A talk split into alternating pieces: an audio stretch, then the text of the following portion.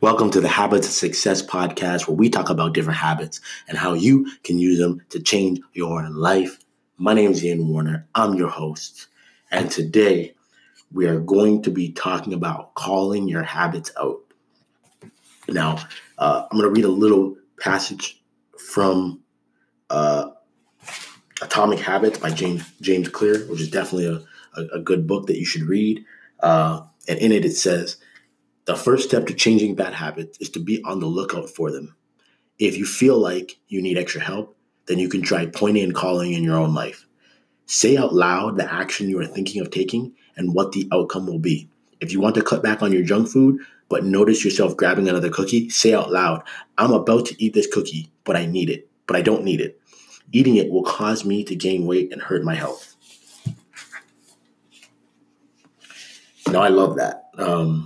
I think that a big problem that we constantly see is people not connecting their habits back to their long-term vision for their life.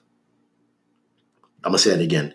The biggest problem with habits is people not connecting them to their long-term vision of their life and for their life. If you see yourself in 10 years looking a certain way, you want to be in shape, you want to be healthy, you want to be on the track that one day you're going to be healthy enough to be able to pick up your grandkids.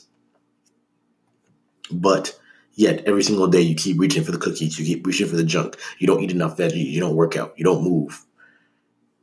You're consistently setting up habits that in the long run are going to come back to bite you. But I love the system of pointing and calling, because first of all, in anything in life, things always are different when you call them out, right?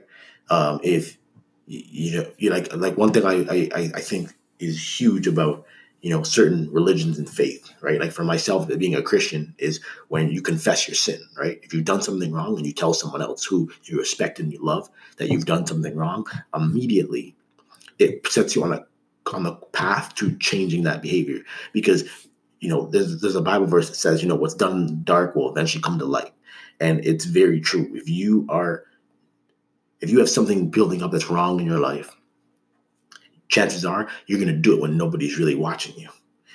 But when you're in public and people can see you, then you behave in the way that you should, or that's going to be accepted by those people. So by telling somebody else what you've been doing wrong, you're bringing that thing to light. And as soon as you shine the light on it, now it makes it harder for you to continue doing that thing. And this is exactly what you're seeing happening with habits is you have a habit, but really even to yourself, it's kind of being done in the dark. It's happening on automatic behind the scenes.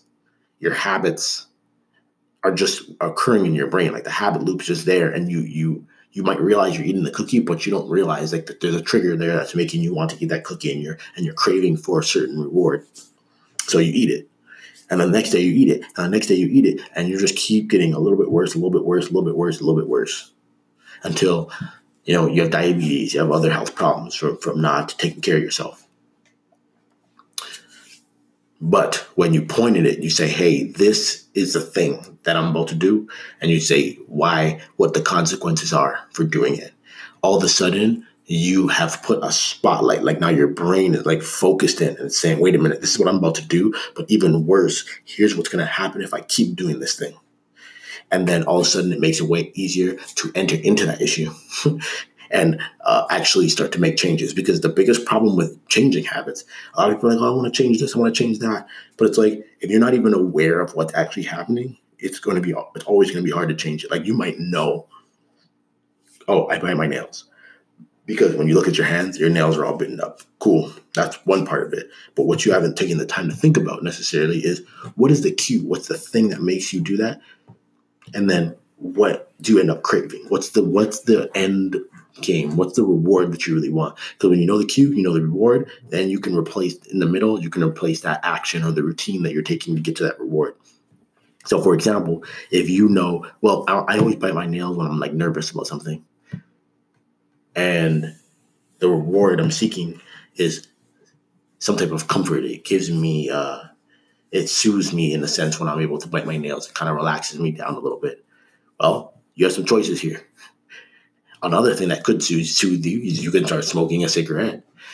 But that's just adopting another bad habit. So if you get nervous and anxious, then you have to go smoke. That's not a good habit. But there's things that you can do that are positive that can help soothe you when you're feeling that. Maybe you get a stress ball. So that's your automatic thing. You're feeling that feeling. You grab a stress ball and you start squeezing that stress ball.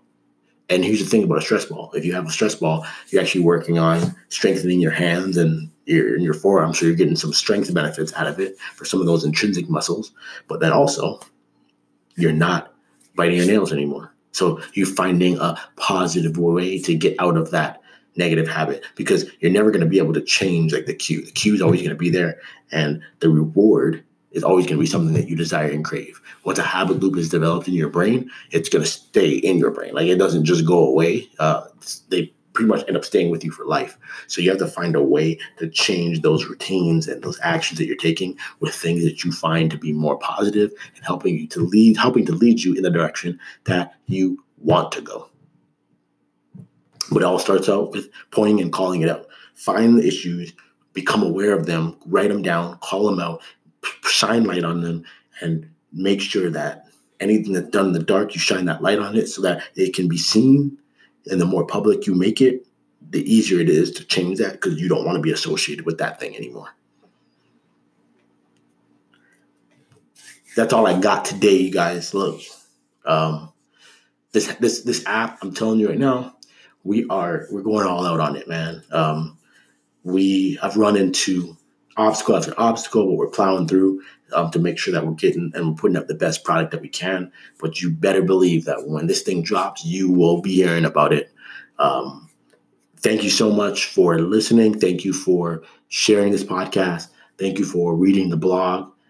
We appreciate everything that you guys do. And if you have any suggestions, again, Ian Warner 310, that's IANWAR 310 on Twitter and Instagram. Holla at your boy.